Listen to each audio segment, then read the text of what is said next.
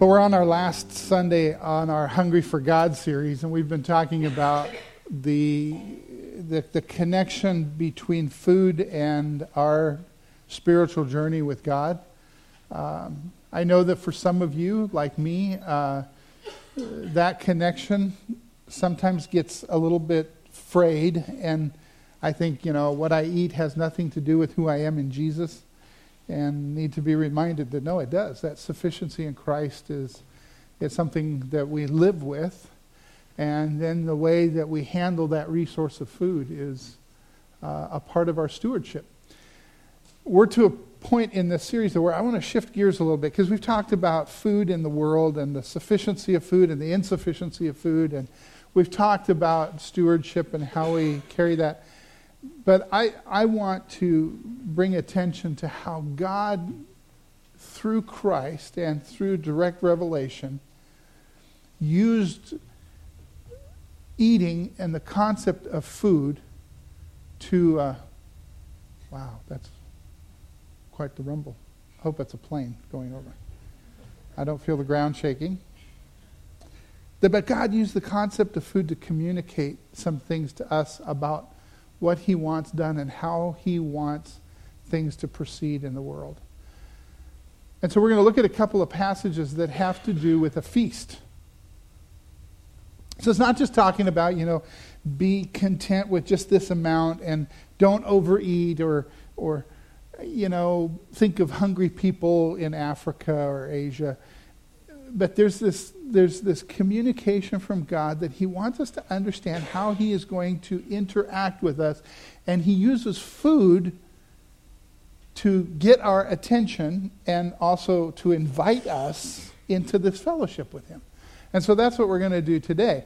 And I just want to remind you that God in Christ used food to communicate to those who were around him. And in fact, Christ used food rather frequently to communicate some very powerful, big truths to the people around him.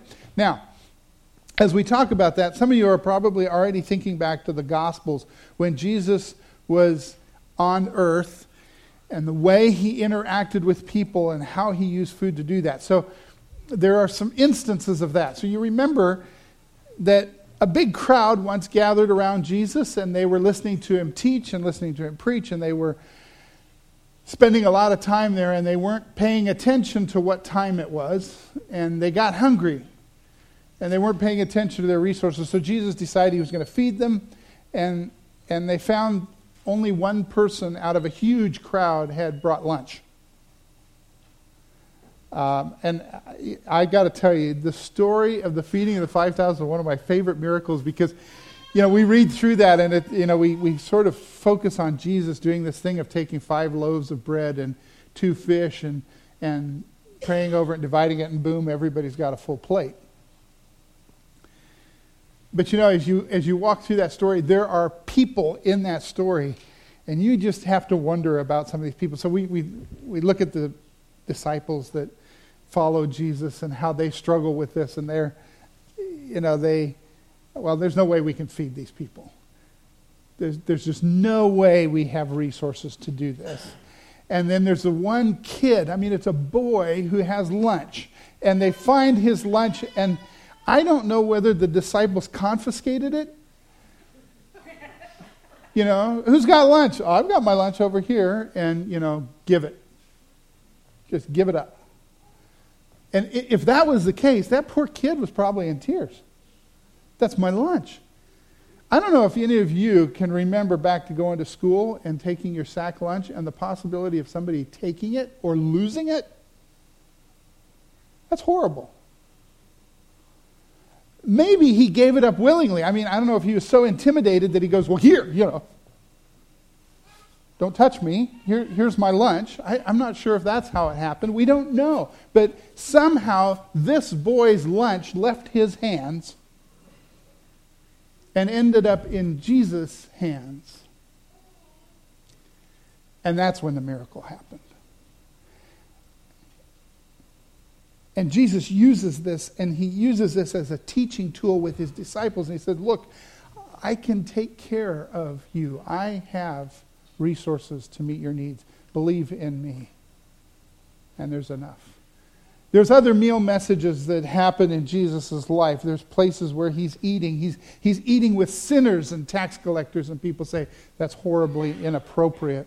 And I don't know if there was a cultural affectation about actually sharing a meal with these people, but you know as well as I do that sharing a meal is a time where you're not always certain of what is going to go into your body. And so, if you come to my house, I, you know, we'll feed you, but you're never quite sure what you're going to get, uh, especially if Lene and I are cooking. We're a little more adventurous, and we'll say, Here, try this. What's in it? Try it first. And tell us whether you like it.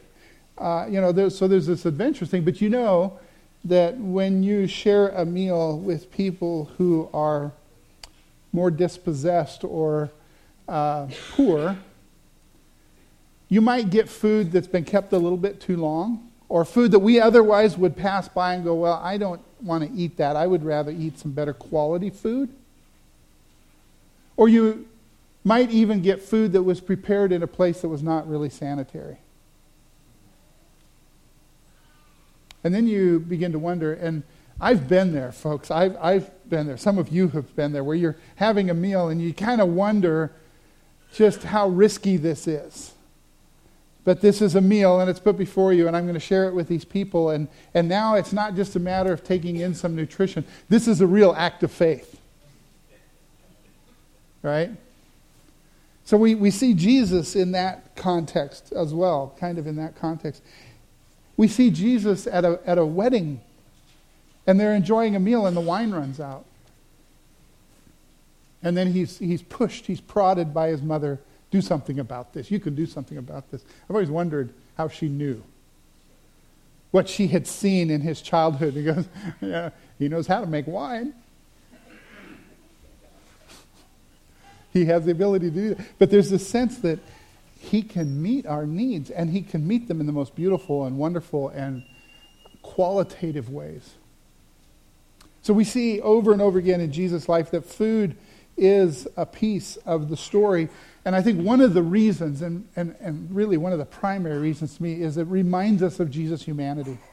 He ate food with us. And I imagine there were times when Jesus goes, Man, I wish I, I shouldn't have eaten that. You know, it doesn't feel so good. It's not sitting well with me. As a reminder that he's fully human. Scripture says he suffered in every way that we have. And we would just kind of go, okay, that's enough. Let's move on. Right? So these meal messages that Jesus uses to communicate spiritual truth and remind us of who he is and the reality of God at work in the world. And then in this, there's this story that he tells of a meal in one of his messages. And the meal is of a great wedding feast. A wedding feast is being prepared. And a story of a wealthy man who's preparing this wedding feast, and um, he doesn't get the response he had anticipated and that he wanted. And so in the wedding feast, there's this thing that happens where the invitations go out and nobody comes. Now, if you guys do this to me tonight, you know, we're doing a birthday bash, and if you all go, I know Pastor Hink and Kayleen invited us to come and have some fun and do some things together, and nobody shows up, I'm not going to be deeply offended. I understand it's the Pro Bowl tonight. Um, and I know that football means more to you than I do. oh, that's terrible. Talk about manipulation, right? But you see, this guy, he goes to great lengths. He's, we haven't spent a lot of money, so really I won't be that offended. But this guy has spent a lot of money and he has laid out a wedding feast in a culture where a wedding feast is a once in a lifetime event. And he has invited the people he knows and loves. That's what we do, right? These are the people I want around me at this event. And frankly, these are the people here I want around me on my birthday. And yet these people find other things to do. I, I'm busy farming. I'm, I'm putting my own food together. I'm not going to eat yours. They find other things to do, and his friends and his loved ones abandon him on this greatest event of a lifetime, this significant life transition. And they're not there. And so here he's got this elaborate spread. I have prepared the food, and he sends other people out, uh, his servants out. He goes, You know what? Just go get anybody. And, and we're going to read in one passage that said they went and got the good and the bad. I like that. They went and they got the good and the bad. And the, they all came in together. And he goes, I've got a feast, and we're going to feast. And I'll invite whoever was willing to come to the table. In this story, and we're going to look at the scripture here in just a moment, Jesus prefaces the story by saying, The kingdom of heaven is like this. The kingdom of heaven is like this. So I want you to ask this question as we go into that passage. What can we learn about the kingdom of heaven, the way he uses that term, from this food story? How does the Lord tip his hand and reveal something to us about the way he wants his kingdom to look. So, if you have your Bible with me, that's great. Or if you have Bible app, get it on your, your iPad or your phone. Uh, it's in Matthew chapter 22. There's a lot going on in this story, and I'm not going to cover it all. That should be some relief to a few of you. Uh, but we are going to look at some of this. So, in this story, Matthew 22, Jesus has been talking to them. He's been spending some time with them, and it tells us Jesus also told them other parables. There were lots of stories he was telling. He said, The kingdom of heaven can be illustrated by the story of a king who prepared a great wedding feast for his son. When the banquet was ready, he sent his servants to notify those who were invited, but they all refused to come. So I just want to stop right there. So keep, keep it open, or, or at least so you can go back to it, keep your finger in there, because we're going to refer back to this. So he says, The kingdom of heaven is like a king who is preparing a wedding feast for his son, and he sends out invitations. Now, I've got to tell you, I'm going to compare a couple of stories about wedding feast and kingdom of heaven out of Scripture this morning.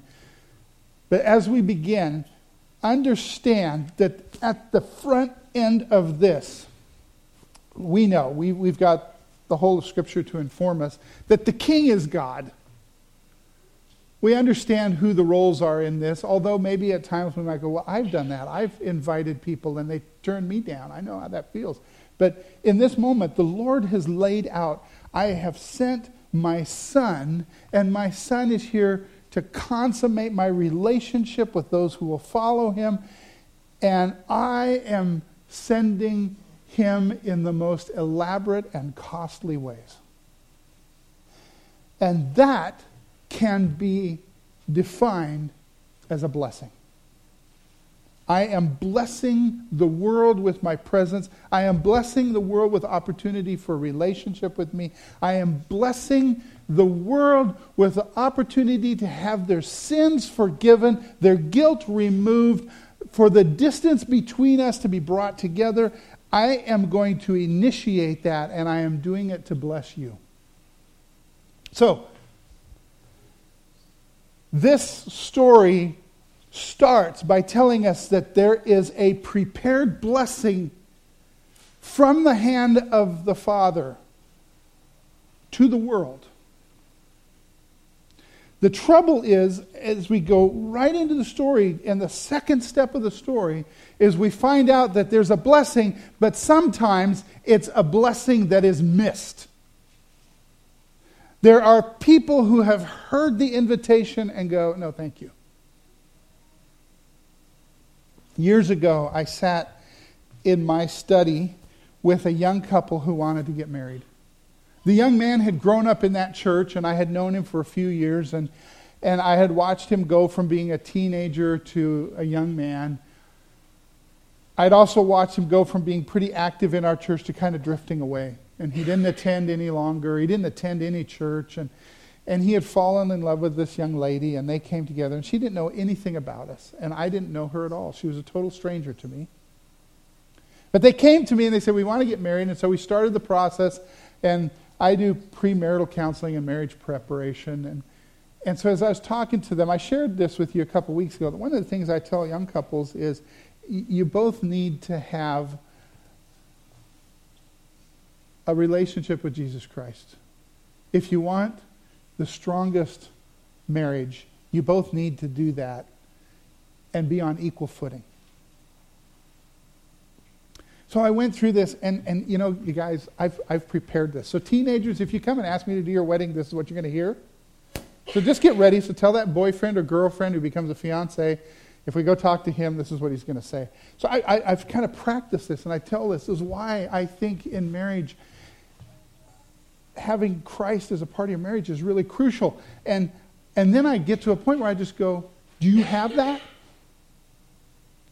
And if you don't have that, can I help you establish that? Can I bring you and introduce you to Jesus Christ?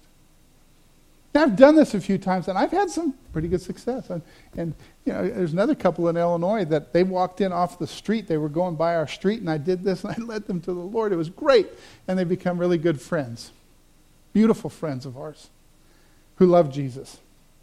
But with this couple, they came in, they sat there, and he's nodding the whole time. He's heard the stories, he knows, and I would even speculate that the Holy Spirit was, was pushing him and wooing him and drawing him at the same time.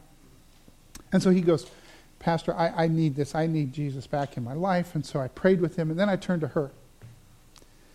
And she was no, no. And so I, I, left it at that, and, and they left, and, and they came back for the rest of the premarital counseling. I, I did their wedding. But I was grieved. You know, I went home and I just thought, what did I do wrong? Where did, did I not use the right words? Was I not forceful enough, manipulative enough? You know, what could I have done to get her to that point of going, I want the wedding feast? I ended up sharing my, my heart with a friend in ministry, another pastor, and I said, you know, I laid it all out there as good, you know, as, as well as I can do this. And she goes, No, I'm not interested. I'm not, I'm not doing that. And he goes, he, he said these words to me. He says, Hey, he says, You remember, the Lord is a gentleman. He invites, he does not coerce. And people are free to turn him down. Uh, you know what's beautiful about this is, is went through this with them. They were married. Years later, I was traveling through the town where they live, small town, and went into uh, a store there Uh, as I was just driving through and went into the store, and somebody came up behind me, tapped me on the shoulder. It was her. And I turned around and I go, Hey, how are you doing? And, and you know, she thanked me. She said, I want to thank you for marrying us. I have a good husband, and I'm blessed. And that was about the sum total of our congregation. I said, you know, it, it, was an honor for me. Thanks for letting me do it, and glad to see you guys are doing well. We've kept some connections. But I, I, in that moment, again, I was just reminded, but there's a feast, and you're hungry, and you're missing it. So it's a blessing that is given from God. You can live in me, but some people say, no, thank you. I'd rather live in the scarcity of a desert and do it my own way. Let's move forward in this passage. Coming back to verses 4 through 6, Jesus goes on in the story. So he sent other servants to tell them the feast has been prepared, the bulls have been, and fatted cattle have been killed, and everything is ready. Everything is ready. Come to the banquet. But the guest he had invited ignored them and went their own way, one to his farm, another to his business. Others seized his messengers and insulted them and killed them. So they, they not only missed the blessing, they felt antagonized by the blessing, they felt threatened by the blessing, and they felt that it was permissible to murder the messenger. That's the world we live in. Things get so mixed up that the greatest of good news sometimes appears to people as a threat.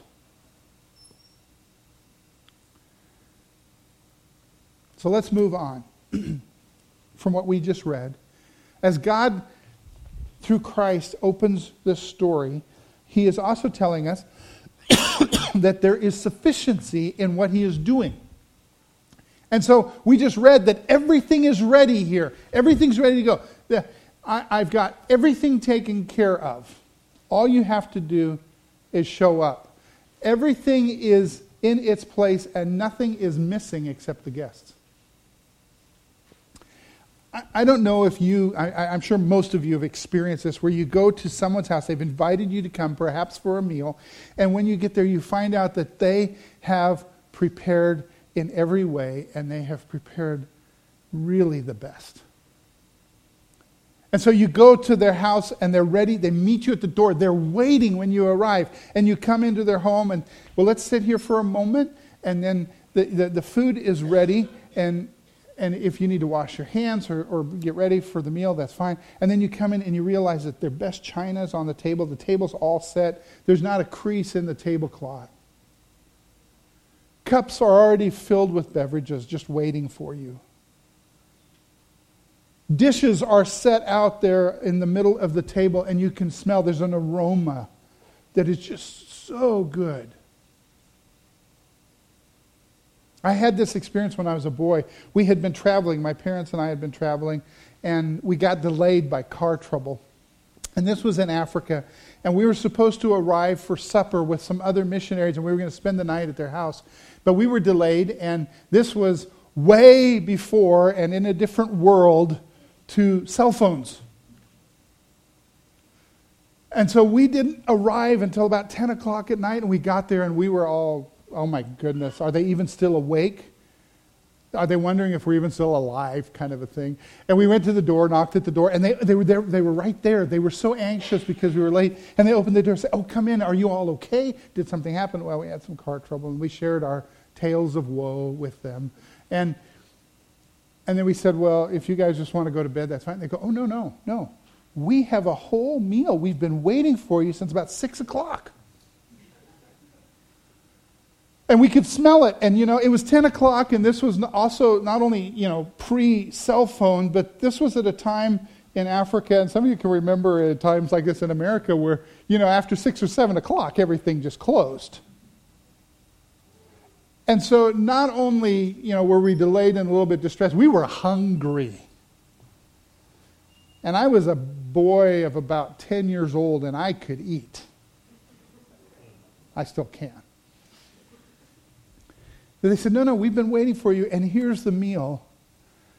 And we came in, and there was food on the table, and the table was set, and we sat down, and it was just like arriving in heaven.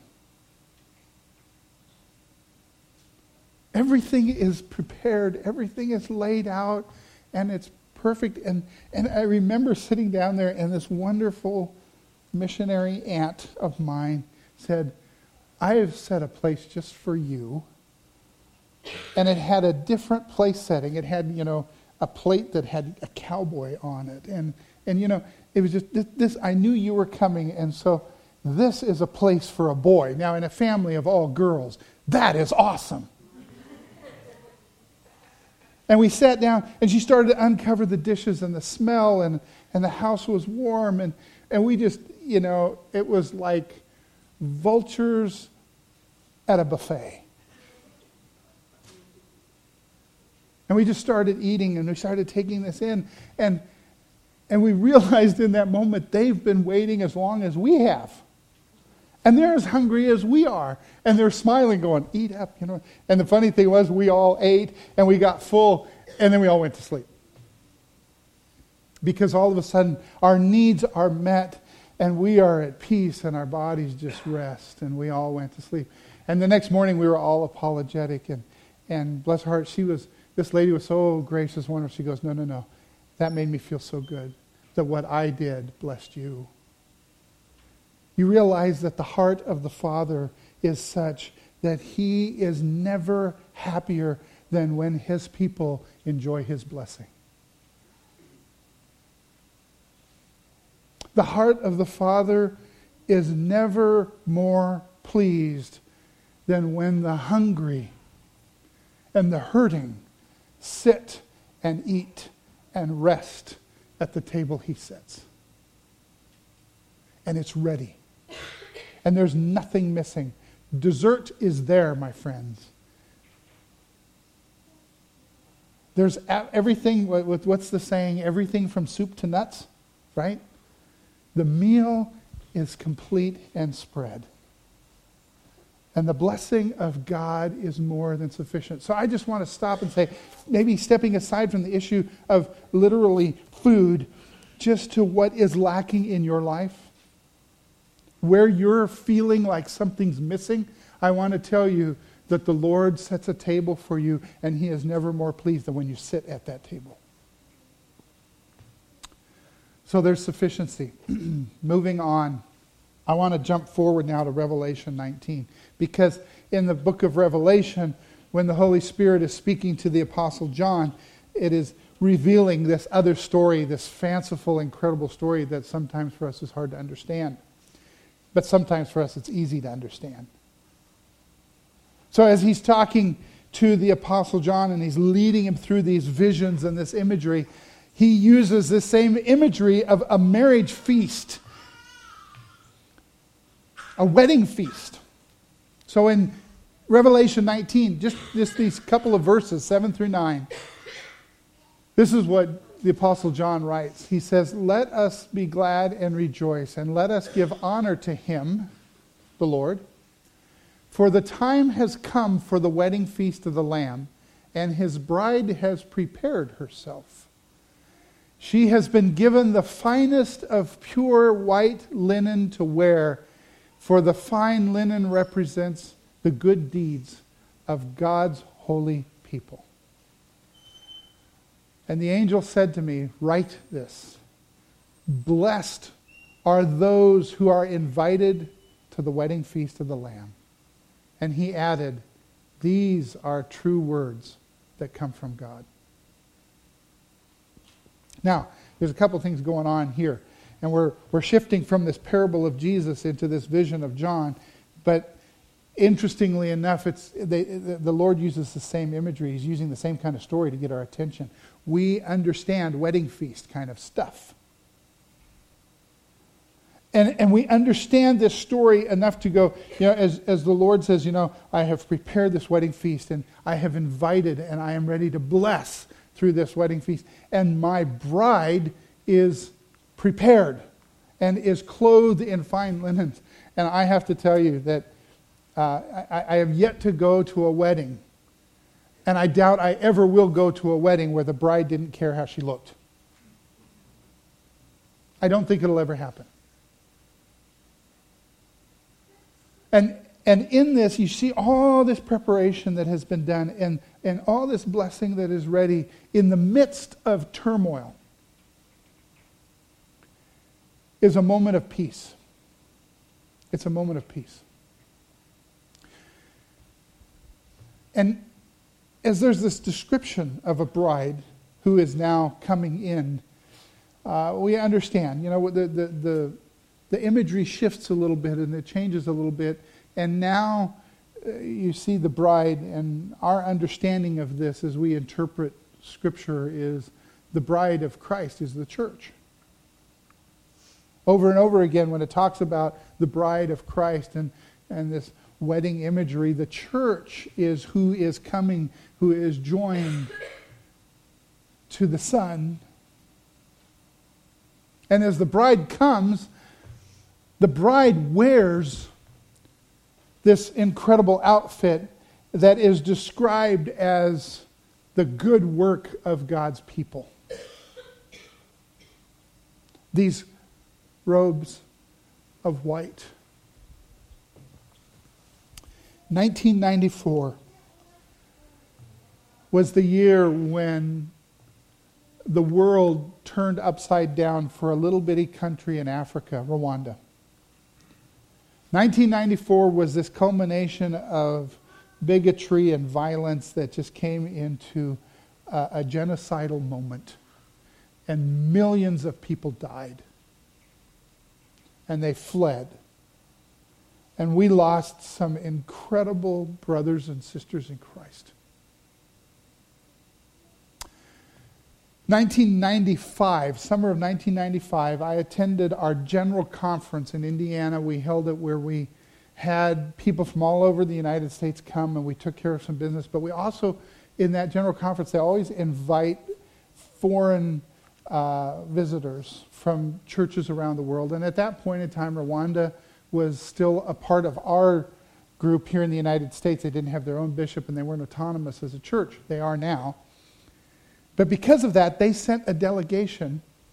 And we had this, we used to have this tradition in the Free Methodist Church. Every time we had a general conference, every four years, the foreign delegation that would come, we would have one service where we would have them process in. They would, they would kind of parade in by country, and somebody, it was kind of like the Olympics. It's a Free Methodist version of the Olympics, where somebody comes in with a banner that tells the country, and these people from around the world are they're, they're so proud of their home and their heritage. They would wear their traditional garb, you know, these outfits of their tradition, and so they come in. And, and it was, as a kid, I remember it was great pageantry and I remember thinking, I am somehow connected to these people from Japan and these people from Argentina and these people from Rwanda. By 1994, I wasn't a kid anymore, but, but I remembered, I knew all about these things, and I'd heard the stories from our missionaries that were just heart wrenching and violent. And here, all these others got dressed in their in their traditional outfits. And, and my dad was there. He had brought some from Mozambique where we had friends, and I knew these guys that were standing there in line. And so these Mozambicans grabbed me and pulled me, and they said, You're one of us. You walk in with the Mozambique delegation. So I did. And it, it, that's a little bit uh, intimidating, too, because they don't just walk, you know, they kind of, they kind of dance. And, and even though I grew up there, that is something I never inherited.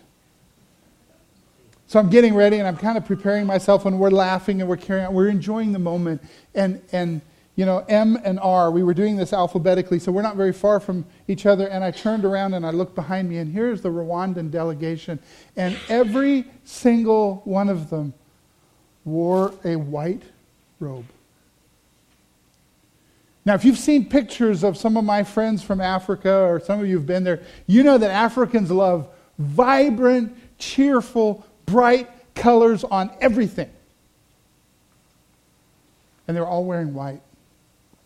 And I, I, I stopped in that moment and I realized what they were doing. I, I know enough about Scripture, and I know they know enough about Scripture. They were all wearing white, and they weren't laughing and jovial like we were. And I was reminded that, that Scripture says that not only does the bride wear white robes that are the works of righteousness. But it tells us at another place that, that those who are in Christ are wearing white because they have been washed in the blood. Another point in Revelation. And I was moved. I was moved by that because I knew that every single one of those people from Rwanda knew somebody, and, and probably most of them had lost a family member.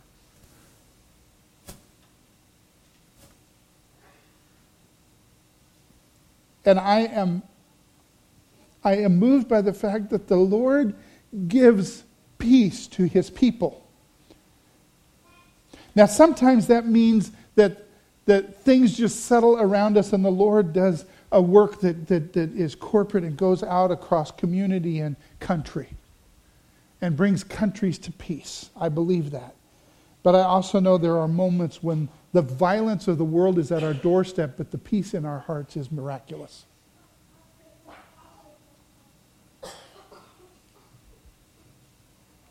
And the Lord tells us through this story that at my table there is peace. I want to follow up with another story.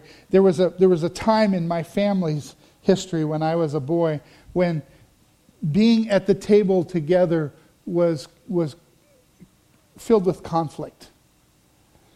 And I, I don't say that as, a, I mean, we weren't, you know, punching each other in the nose, but my family is very verbal and vocal.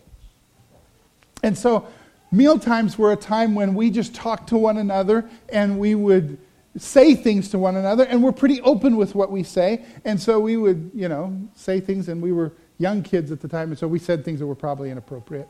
And my oldest sister was deeply troubled by this. She has always been a peacemaker. And so she argued with us and said, You guys just be nice to each other and can't we just enjoy a meal together? And this went on and on over a series of weeks where meal times were just kind of fractured and we were needling each other and making fun of each other and reminding each other of everybody's shortcomings the way families do, right? And so my sister, Angie, went to her room and she made a sign on a piece of poster board and we had a we had a, a, light that hung right over the center of our table like many of you have and and she hung this sign right over our table that said if you can't be nice be quiet or something to that effect. I was young enough, I can't remember for sure. But we have gone back again and again to that sign that's young. It was her attempt to bring peace at our table. And of course, you know how that probably went, right? It made a good target. But there's something about coming to the Lord's table and recognizing that, it, that when the Lord feeds us, there is no reason for shoving and pushing and conflict and grabbing and accusing. There is peace there. So, what are the lessons that we learn from this? Well, the first question I would ask you is, is, why miss the feast? Why miss this kind of a blessing? Why not give it a try and scoot up to the table? So, if you're in that place in your life where you go, I have no idea what he is talking about, this makes absolutely no sense to me, my suggestion is, why don't you come and talk to the Lord and maybe with me or someone else that you trust, and say, Lord, I want somehow to be fed by you. Because once you have that, you'll understand that. That's it's, it's one of those experiential things. You have to come to Jesus in order to experience that kind of feeding, that kind of meal. The next lesson I would challenge you to adopt into your life, and many of you have, is that there's this real truth that God has enough. He's got enough for you. Whatever seems to be missing in your life, God has enough. And that's a lesson that I have to learn every week, whether it's money or time or attention or emotion. God has enough resources for what we need. And then the last lesson I just want to remind you of is going back to that image of a bride. We, the church, are the ones who make the dress. It is our righteous, good works that clothe the church, that create the beauty for the wedding. And so I, I want to challenge you because I, I, believe we live in a time and a day and an era where uh, it's all too easy for us to be fractured and, and pulled apart and not unified and easy to be ugly and far more easier to be ugly than it is to be beautiful. And so, us as a church, one of my prayers is that the Lord would help us to do things together that make people sit up and say, that, that is beautiful.